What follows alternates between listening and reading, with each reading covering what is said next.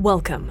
You're listening to the Malcontent News Russia Ukraine War Podcast, the show that cuts through the fog of war and updates you about the ongoing conflict in Ukraine. Don't forget to like, comment, and subscribe on Apple Podcasts, Spotify, and Google Podcasts. Hello, my name is David Obelcz, and today is Tuesday, June 20, 2023. It has been 3,401 days since Russia occupied the Crimea Peninsula in January 27, 2014, and one year and 116 days since Russia expanded its war of aggression against Ukraine. Today I'll be discussing two topics. First, the next phase of Ukraine's offensive started roughly two weeks ago. Russia's already declared the offensive over and a failure. Ukraine says the operation continues going as planned. I'll share the thoughts of our analyst team.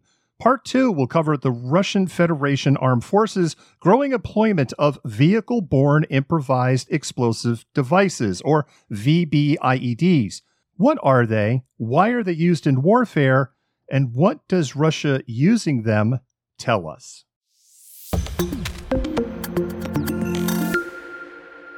Is the Ukrainian offensive going to plan? This segment is purely assessment because the only people that know if things are actually going to plan are the attendees of the Ukrainian Supreme Commander in Chief Stavkas in Kiev with President Zelensky, and we're not sitting at that table.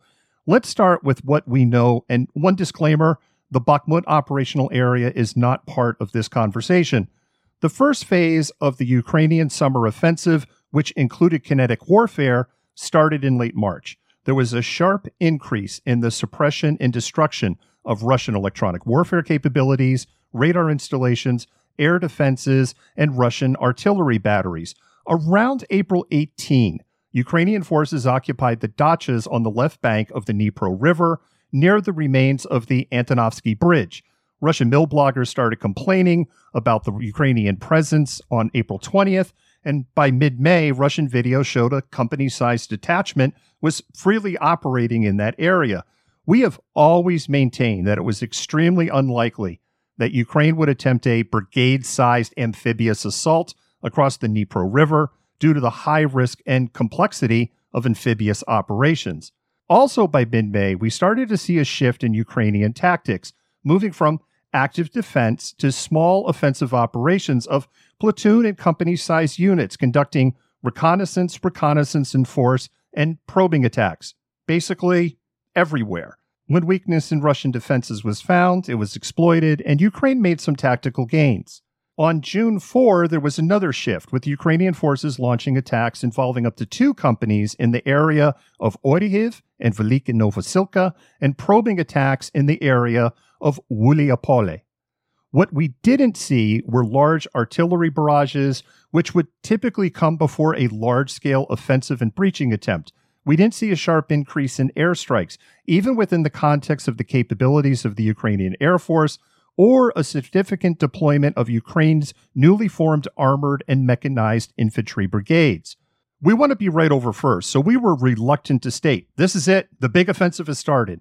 Over the last two weeks, what we've observed could be described as shaping operations or subordinate operations to the main attack, which hasn't started yet. In the Velika Novosilka area, Ukrainian forces have liberated six settlements, advanced seven to eight kilometers in depth, and liberated about 100 square kilometers of territory. In the Orikhiv operational area, Ukrainian forces have liberated two settlements, advanced to three kilometers in depth, and liberated about 20 square kilometers of territory. The Russian Ministry of Defense, state media, and every pro Russian account have shared the videos and pictures of the same tanks and infantry fighting vehicles lost between June 4 and 10 from multiple camera angles. We provided an assessment of what went wrong in that attack, and we've already observed some adjustments in tactics.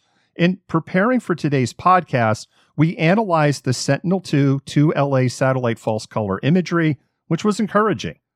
Has Ukraine's summer offensive started? Yes, it was already starting in late March. Is what we are seeing today the main part of the offensive? We're not sitting at the Stavka, but in our assessment, no. Now, let's move to pure assessment. The Russian Ministry of Defense and the Russian information space latched on to the Institute for Study of War's June 17 report stating that Ukrainian forces had entered an operational pause to evaluate their tactics. See? Failure. Great Russian victory. In Kherson, the Kremlin made a similar claim after Ukrainian forces met tough resistance in October. See? Failure. Three weeks later, the Russian general staff planned a goodwill gesture to cross the Dnipro River. Ukraine's combat potential isn't close to exhausted. As of this recording, only three of at least nine new armored and mechanized infantry brigades have been deployed, and we've only seen a fraction of the heavy weapons provided to Ukraine in the theater of war. Russia destroyed 16 Bradley fighting vehicles, and the United States is providing 15 more from a fleet of 6,600. It's the same situation for the losses of Leopard 2 tanks, with newly pledged equipment exceeding those losses. No, the summer offensive is not over, and Ukraine's military is not combat destroyed. Let's move to Kiev. Is everything going to plan? Pure assessment. That also seems unlikely. If you're listening to this and you were expecting something that looked like the Kharkiv counteroffensive in September of 2022, that was never the plan. At least we hope not. Russia's had months to prepare the occupied territories to hold those territories. The second thing is the defender's bonus. We've discussed this in podcasts and share this in our written situation reports. A combatant conducting offensive operations on prepared defenses will suffer more casualties than a defender. The attacking force needs a ratio of 3 to 1 to 7 to 1, depending on many factors, to have a successful operation. Ukraine has been on defense since November 12, 2022, and until April 18, 2023. Many have been accustomed to seeing Ukrainian forces destroying Russian troops and armor, advancing on prepared Ukrainian defenses. It is shocking to suddenly see destroyed Ukrainian equipment as they move to offensive operations. This is war. Equipment will get destroyed, soldiers will die. The situation appears worse because Ukraine is maintaining very tight operational security. So, who is controlling the public information space? Russia. There was a pause in fighting, and one possible reason is a pause to adjust tactics. This is not a call out of the Institute of Study of War, which has a better track record than many other sources. Another reason could be as simple as heavy rain and severe thunderstorms that moved through southern Ukraine which impacted drone operations and caused some tractability issues. Another possibility is that Ukrainian forces were consolidating their gains, or, in our assessment, it's a combination of all of the above. How do we determine reality if the general staff in Kiev only shares very limited information and Russian sources control the information space?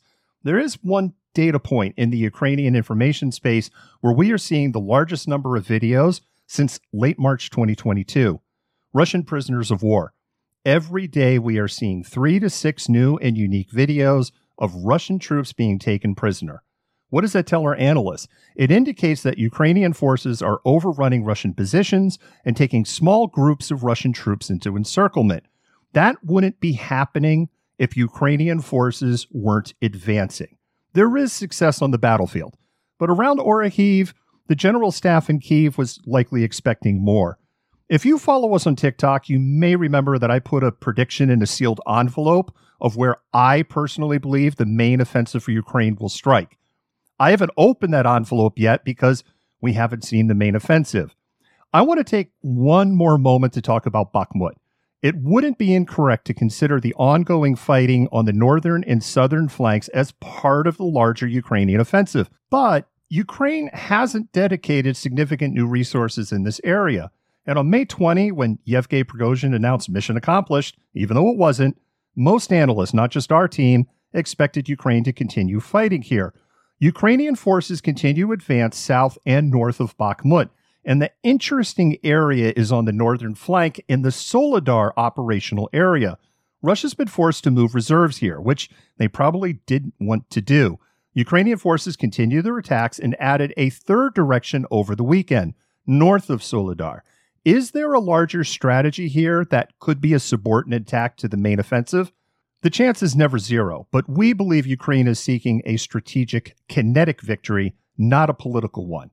Retaking Bakhmut and Soledar and then stopping would be more of a political victory.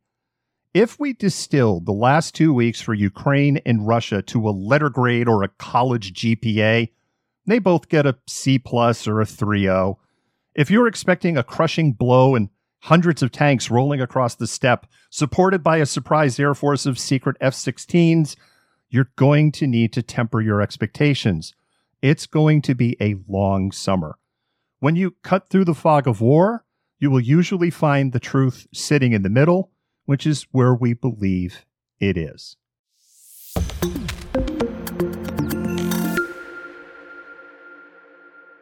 In the last 72 hours, Russian forces have launched multiple vehicle borne improvised explosive devices at Ukrainian positions.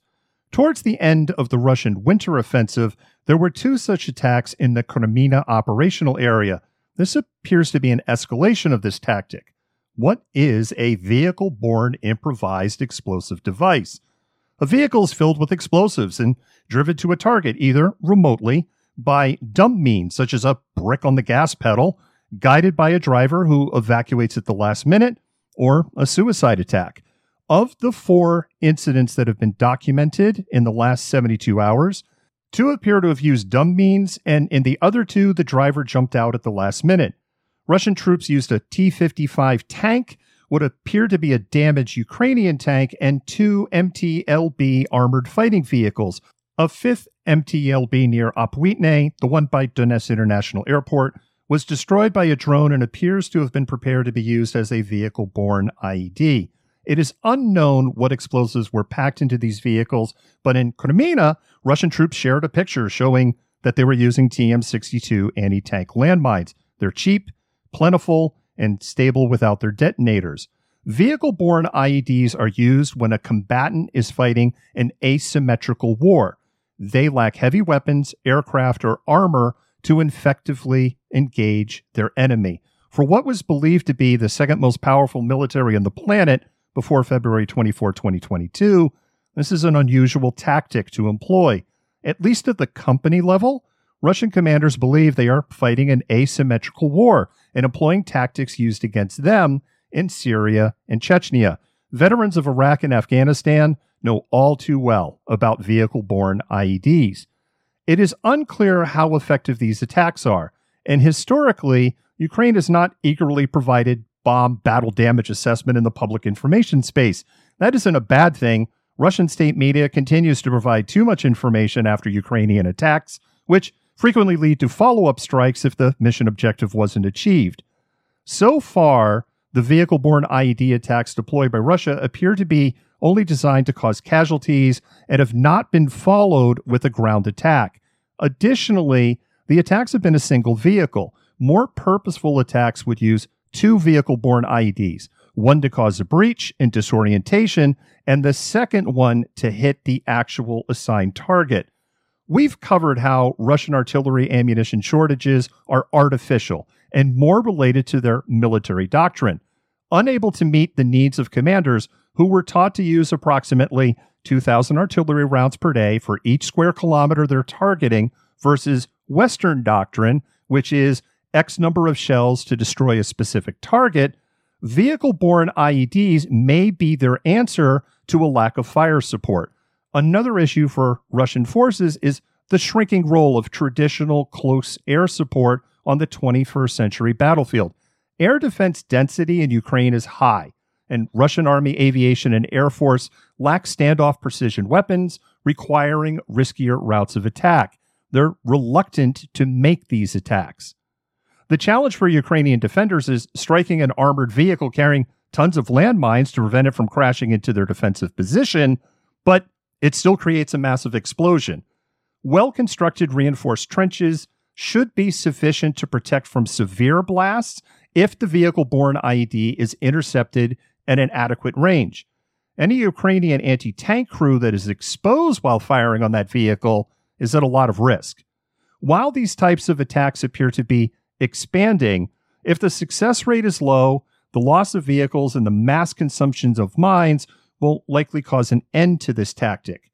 It is unfathomable to believe that Russian forces will expand their attacks to the point of suicide missions. Historically, when a professional military adopts these kinds of tactics, but at scale. It is a sign of fanaticism meeting the reality of shrinking combat potential. Militaries are always working on swords versus shields. tactics to deal with vehicle borne ID attacks, and how to build defenses and tactics that prevent and neutralize them are well established and they're not military secrets. Closing thoughts. If you had said in June 2022 that Russia would be employing these types of attacks on well entrenched, heavily armed Ukrainian positions because Russia lacks the artillery ammunition to support its military doctrine, that would have been incredibly hard to believe.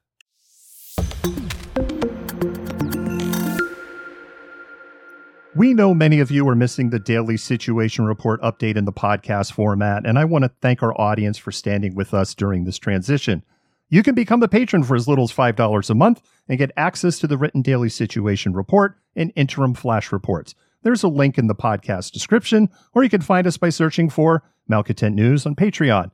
It keeps you in the know during this transition to a new host and backs the rest of the team. And that's what we know. Thank you for listening, and we'll get through this together. My name is David Obelcz. I'm the Chief Content Officer for Malcontent News. There's so much awful in the world. Please be good to each other. You've been listening to the Malcontent News Russia Ukraine War podcast. To help keep us independent, please consider providing financial support by becoming a patron. Want on demand news in your hand? Download the Google News app and make Malcontent News one of your favorites to receive breaking news updates. Thank you for listening.